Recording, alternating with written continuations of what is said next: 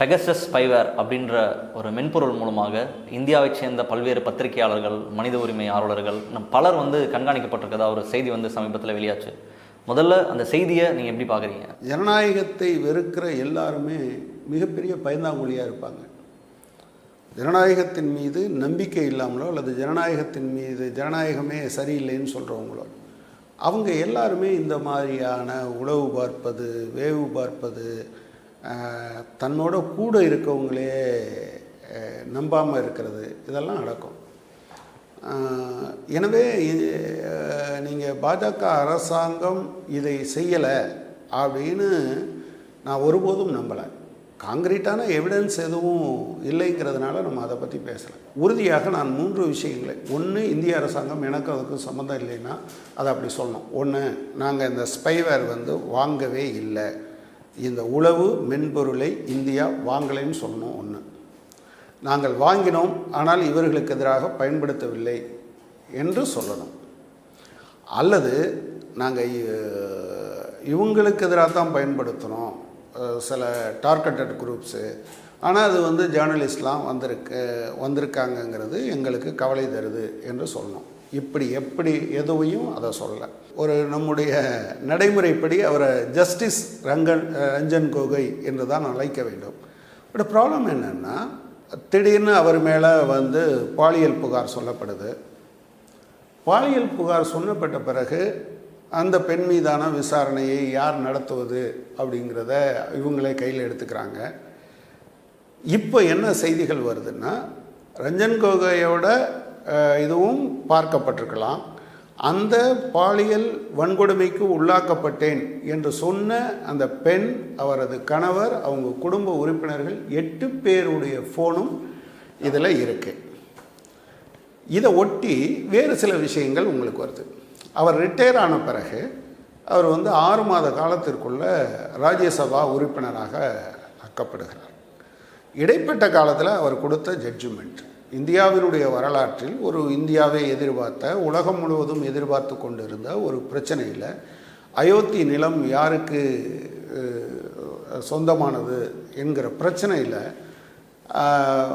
அந்த இணைப்பில் கொடுக்கப்பட்ட விஷயங்களை அடிப்படையாக கொண்டு தான் இந்த நிலம் யாருக்கு சொந்தங்கிற முடிவுக்கு வராங்க. அந்த இணைப்பில் ஒருவர் கூட கையெழுத்து போடவில்லை என்பது ரொம்ப முக்கியமான பாயிண்ட் இது எல்லாவற்றையும் நீங்கள் சேர்த்து பார்க்கிற போது இந்திய அரசாங்கம்தான் இதை செய்திருக்கிறது என்று நம்புவதற்கு காரணம் இருக்கிறது.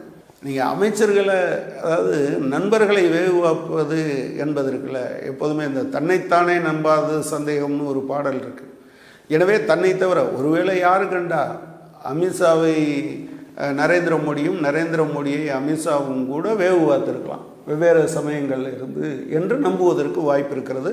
அதுதான் இப்போ வந்து அஸ்வினி வைஷ்ணவ் உட்பட இவங்க பேர்ல எல்லாம் வந்திருக்கு என்று பார்க்க முடியுது. ஒரு ஜனநாயக நாட்டில் இப்படி உளவு பார்ப்பது பத்திரிகையாளர்களை நீதிபதிகளை மனித உரிமை ஆர்வலர்களை உளவு பார்ப்பது அப்படின்றது என்ன மாதிரியான ஒரு போக்கு? ஒரு ஜனநாயகத்துக்கு இது ஒரு சரியான பண்பா? இல்லை ஜனநாயகம் இல்லைன்னு தானே நான் சொல்கிறேன் ஜனநாயகத்தை பார்த்து பயப்படுகிறவர்கள் நீங்கள் அதிகாரத்தை மையப்படுத்த அதிகாரம் மையப்படுத்தப்பட வேண்டும் என்று நினைக்கிற எல்லாத்துக்குமே என்ன இருக்குது அதிகாரம் இன்னொருத்தர் கையில் இருந்தால் நாம் பாதிக்கப்படுவோம் என்று நினைக்கிற காரணத்தினால அதிகாரத்தை மற்றவங்ககிட்ட கொடுக்க மாட்டேன்றாங்க.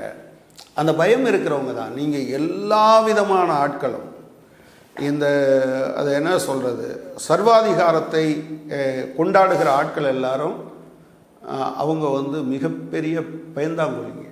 அதுலேருந்து தான் அவங்க மற்றவங்க மீது தாக்குதல் நடத்துகிறாங்க நீங்கள் ஏன் ஹிட்லர் தற்கொலை செய்து கொண்டார்? ஏன் விசாரணையை அவர் வந்து எதிர்கொள்ள பயந்தார்னு நீங்கள் நினைக்கிறீங்க? ஒரே ஒரு விஷயம் இதுதான். நீங்கள் அது நியாயம் இல்லைங்கிறது அவங்களுக்கு தெரியும். ஆனால் ஆரம்பத்தில் ஏதோ தேசத்தினுடைய நலனுக்காக பண்ணுறேன்னு சொல்லி அதுக்கடுத்து ஒரு குரூப்பாக இருந்து அப்புறம் தனி மனிதர்களே மொத்தத்தையும் பார்க்குறது. நீங்கள் எந்த காரணத்துக்காகவும் என் மனதிற்குள் எட்டி பார்ப்பதற்கான அதிகாரம் உங்களுக்கு கிடையாது. எந்த காரணத்துக்காகவும் சொல்கிறேன் சட்டத்தின் ஆட்சி என்பதே என்னது? நீங்கள் எல்லாத்த இப்போ நியாயம் ஒன்று இருக்கும். ஆனால் சட்டம்னு ஒன்று இருக்குது நியாயம் உங்களுக்கும் எனக்கும் வேறுபடும். பசிக்காக ஒருத்தன் திருடினான்னா அது வந்து தப்பு இல்லைன்னு நினைக்கிறது ஒரு நியாயம். ஆனால் எதுவாக இருந்தாலும் திருட்டுன்னு சொல்கிறது சட்டம். இந்த நம்ம ஊரில் நீதிமன்றமோ மற்றதோ நீதியின் அடிப்படையிலாம் செயல்படுறதில்ல. சட்டத்தின் அடிப்படையில் தான் செயல்படுது. ஏன்னா நீதி ஒவ்வொருத்தருக்கும் வேறுபடும். அப்போ நம்ம இங்கே கூட என்ன சொல்லுவோம்னா இது சட்டத்தின் ஆட்சியான்னு கேள்வி வைப்போம் ஸோ சட்டத்தின் ஆட்சியில் இந்த மாதிரி உளவு பார்ப்பதற்கான வாய்ப்பே கிடையாது. எனவே இது சட்டத்தை மீறியது இந்தியாவினுடைய அரசமைப்பு சட்டத்தை மீறியது என்பது தான் அதில் இருக்குது இதில் இப்போது அரசு மீது இப்போ ஒன்றிய அரசு தான் செஞ்சது.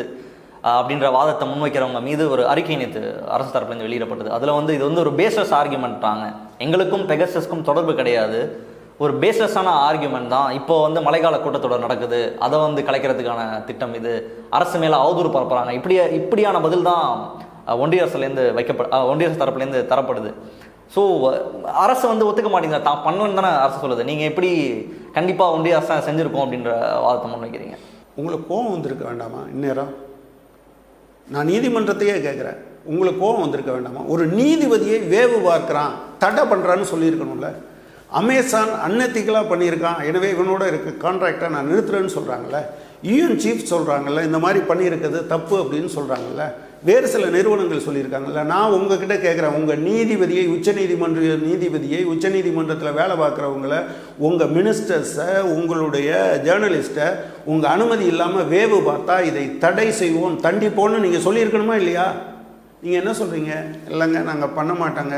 நாங்கள் அதை பண்ணுறது இல்லைங்கன்னு நீங்கள் சொல்கிறீங்க இந்த கான்ஸ்பிரசி தேரியை ரொம்ப காலமாக நீங்கள் சொல்லிகிட்ருக்கீங்க உங்கள் மீது எந்த விமர்சனம் வைத்தாலும் உடனடியாக அது ஒரு ஒரு சதி செய்கிறாங்க உலகம் முழுவதும் சதி செய்கிறாங்க நீங்கள் ஒரு பக்கம் உலகம் முழுவதும் சதி செய்கிறாங்கன்னு பேசுகிறீங்க இன்னொரு பக்கம் என்ன பேசிகிட்டு இருக்கீங்க நீங்கள் உலகமே எங்களை கொண்டாடுதுன்னு பேசிகிட்டு இருக்கீங்க. யார் நீங்கள் சொல்லுவாங்கள்ல குற்றம் உள்ள மனசு குறுகுறுக்கும் அப்படின்னு. ஒரு அறச்சீற்றம் எங்கிருந்து வரும்? என் நாட்டை எப்படி வெளியிலிருந்து வேவாக்க முடியும் என்பதிலிருந்து வந்திருக்கணும்ல. வந்துச்சான்னு கேட்குறேன் உண்மையை சொல்லப்போனால் எனக்கு என்ன இருந்ததுன்னா ஏன் இந்த நாளில் இது வந்தது? வேறு பத்து நாள் கழித்து வந்திருக்கலாமே. நீங்கள் வந்து பெட்ரோல் டீசல் விலை ஜிஎஸ்டி எனக்கு கொடுக்கல. நீ வந்து தடுப்பூசி எனக்கு கொடுக்கல. ஒழுங்காக மாநிலங்களுக்கு சுகாதார கட்டமைப்பை மேம்படுத்தலை. இந்த இப்போ கூட நிறையா பேர் வந்துட்டு போனாங்கல்ல நீங்கள் பார்த்தீங்கல்ல மின்சார சட்டம் ரெண்டாயிரத்தி இருபத்தொன்று வரப்போகுது. வேளாண் சட்டங்களை எதிர்த்த போராட்டம் இருக்குது அரசாங்கத்தோட ஃபைட் பண்ண வேண்டிய ஏராளமான விஷயங்கள் இருந்தது. ஒரு பத்து நாளைக்கு முன்னால் இது வந்திருக்கலாமேங்கிற அபிப்பிராயம் எனக்கே கூட இருக்குது பட் கொஸ்டின் என்னென்னா இது வந்து பிரான்ஸில் இருக்கக்கூடிய ஒரு லாப நோக்கற்ற ஒரு நிறுவனம் எடுக்குது. அதில் இவங்களையெல்லாம் சேர்த்துக்கிறது. உலகம் முழுவதும் இருக்கிறதுல ஒரு பதினேழு நிறுவனங்களை சேர்த்து கொண்டு வராங்க. உடனே நான் எங்களுக்கு எதிராக அப்படின்னு நீங்கள் பேசக்கூடாது. ஒட்டு கேட்கிறது அப்படின்றதுக்கு ஒரு புரோட்டோகால் இருக்குது இந்திய அரசு தேச நலனுக்காக சிலரை ஒட்டு கேட்கலாம் அதற்கான புரோட்டோகால் படி தான் நாங்கள் செயல்படுவோம். ஒரு ஒரு பப்ளிக் எமர்ஜென்சி இருக்கும் பொழுது இல்லை தேச பாதுகாப்பு சார்ந்த விஷயங்களை வரும்பொழுது அதுக்கான புரோட்டோகால் இருக்குது அதை மீறி நாங்கள் எப்பயுமே செயல்பட மாட்டோம். தனி மனித சுதந்திரத்தை மீறி இந்திய அரசு எப்போதுமே செயல்படாது. இந்த கதையெல்லாம் பொதுவான நியாயத்தை எல்லாம் நீங்கள் பேசாதீங்க. இதில் நீங்கள் வாங்குனீங்களா வாங்கலையா? பயன்படுத்துனீங்களா இல்லையா? அதை மீறி மிஸ்யூஸ் பண்ணப்பட்டிருக்கா இல்லையா? இந்த மூணு கேள்விக்கு பதில் சொல்லணும். பொதுவாக உட்கார்ந்துக்கிட்டு எங்களுக்கு ஒரு நியாயம் இருக்கிறது தார்மீகம் இருக்கிறது அதெல்லாம் நீங்கள் வச்சுக்கோங்க. எனக்கு கேள்வி இந்த ஸ்பை வேற நீங்கள் வாங்கியிருக்கீங்களா இல்லையா? வாங்கினா பயன்படுத்தியிருக்கீங்களா இல்லையா?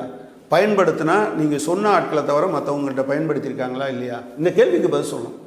பிகே சிக்ஸ்டீன் என்று சொல்லக்கூடிய பீமா கோரிகான் வழக்கில் இருக்கக்கூடிய அந்த பதினாறு பேரையும் நீங்கள் ஸ்பை பண்ணியிருக்காங்கன்னு இருக்குது ரொம்ப மாரல் கை தார்மீக ரீதியாக நாங்கள் இங்கே இருக்கிறோம் என்றெல்லாம் நீங்கள் பேசிக்கொண்டு இருப்பது எழுத்தில் இருப்பது எங்களுக்கு தெரியும்.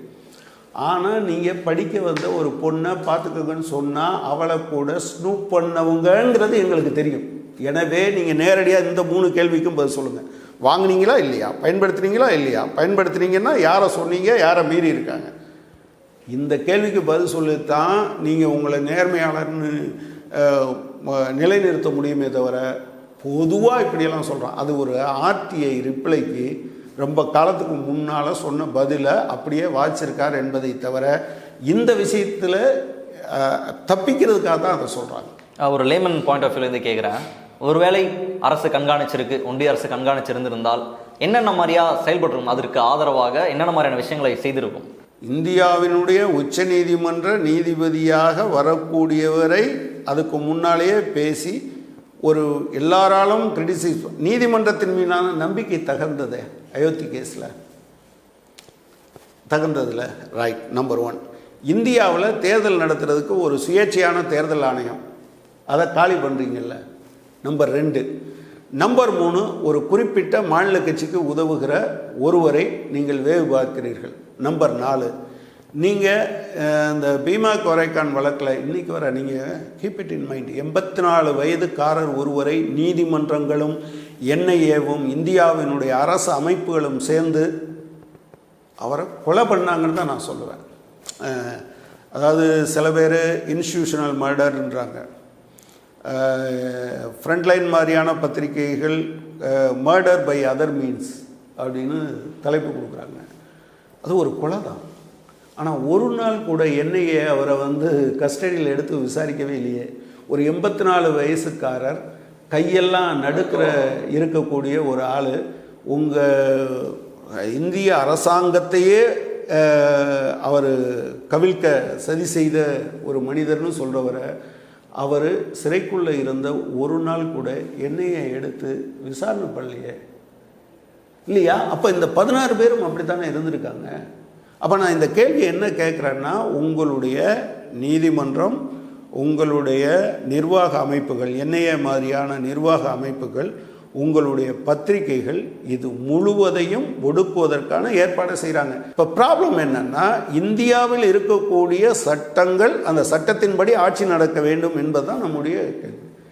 அதை எல்லா விதமான வழிகள்லையும் ஏய் உனக்கு இந்த பலவீனம் இருக்குது என்று சொல்லி நிர்பந்தித்து மாற்றுவதற்கான ஏற்பாட்டை செய்திருக்கிறார்கள் என்று நம்புவதற்கு இடம் இருக்குல்ல. அப்போது என்னென்னா உண்மையை சொல்லப்போனால் மாநில அரசுகளை டிஸ்மிஸ் பண்ணுறதுக்கு three fifty six constitutional breakdown அப்படின்னு. இது நிச்சயமாக கான்ஸ்டியூஷனை மேலே இருந்து சல்லி சல்லியாக நொறுக்கி வச்சுருக்காங்கங்கிறது தான் இதில் இருக்கக்கூடியது. வேறு என்ன வேணும்? இந்திய ஒட்டுமொத்த இந்தியாவுக்கு ஒருவேளை இதெல்லாம் இல்லைன்னு இவங்க சொல்கிறாங்கன்னு வச்சுங்க இன்னொரு நாட்டுக்காரன் பண்ணுறான்னு வச்சுங்க அது இதையை விட இன்னும் கொடுமையானதில் உங்கள் நாட்டினுடைய மினிஸ்டருடைய உங்கள் நாட்டினுடைய அமைச்சர் அவர் ரொம்ப ரகசியம்லாம் பேசுவார். ஆனால் அவருடைய ஃபோனை டேப் பண்ணுறதுனா it's very very very dangerous தொடர்ச்சியாக ஊடகங்கள் வந்து பாஜக ஆதரவாக செயல்படுது அப்படின்ற ஒரு குற்றச்சாட்டு இருக்கும் குறிப்பாக வட இந்திய ஊடகங்கள் வந்து ஆளும் பாஜக அரசுக்கு ஆதரவாக செயல்படுது அப்படின்னு. ப்ளஸ் ஆனால் இதே டைமில் தான் ஒரு நாற்பதுக்கு மேற்பட்ட ஜேர்னலிஸ்டுடைய ஃபோன் வந்து கண்காணிக்கப்பட்டிருக்கு டேப் செய்யப்பட்டிருக்கு. இந்த முறை எப்படி புரிஞ்சுக்க புரிஞ்சுக்கலாம் சார்? ஒன்று ரெண்டு கூட தப்பி போயிடக்கூடாது அப்படிங்கிறது தான் அப்புறம் அடிக்கிற அடியில் இது நான் கேட்குறேன் ஊடகங்கள் நேர்மையாக செயல்பட்டாங்க ஏதோ தமிழ்நாட்டு ஊடகங்கள்லாம் அப்படி இல்லாத மாதிரிலாம் பேசாதீங்க. அறுபத்தி மூணு குழந்தைகள் மருத்துவமனையில் ஆக்சிஜன் இல்லாமல் இறந்து போன போது தமிழ்நாட்டில் ஒரு ஊடகம் கூட விவாதிக்கவில்லை என்று நான் சொல்ல முடியும். ஒரு ஊடகம் கூட விவாதிக்கலை. அறுபத்தி மூணு கொலை வந்து குழந்தைகளுடைய மரணம் வந்து உங்களை உழுக்கவே உழுக்காதா? நான் அவங்கள எல்லாம் நேர்மையான ஆட்கள் என்று தான் நினைக்கிறேன். அதை ஹேண்டில் பண்ண ஆட்கள் எல்லாம். ஆனால் நிறுவனத்தினுடைய ப்ரெஷர் அவங்களுக்கு இருக்குது அதனால் அவங்க பண்ண முடியல. எத்தனை பேர் இங்கே பந்தாடப்பட்டாங்க? இப்போ ஆஜ் தக்கில் இருந்து ஒருத்தர் வெளியேற்றப்பட்டிருக்கார்ல அதாவது நான் பிரதமரை மதிக்கிறது இருக்கட்டும். பிரதமர் முதல்ல அவருடைய பதவியை மதிக்கட்டும்னு சொன்னால் நீங்கள் தூக்கி எறிவீங்களா? இவங்க வந்து என்ன பண்ணுறாங்கன்னா அவங்க ஒரு மீடியத்தை கிரியேட் பண்ணுறாங்க சோஷியல் மீடியத்தை கிரியேட் பண்ணுறாங்க இது குஜராத் மாடல் குஜராத் மாடல்னு அடிக்கிறாங்க.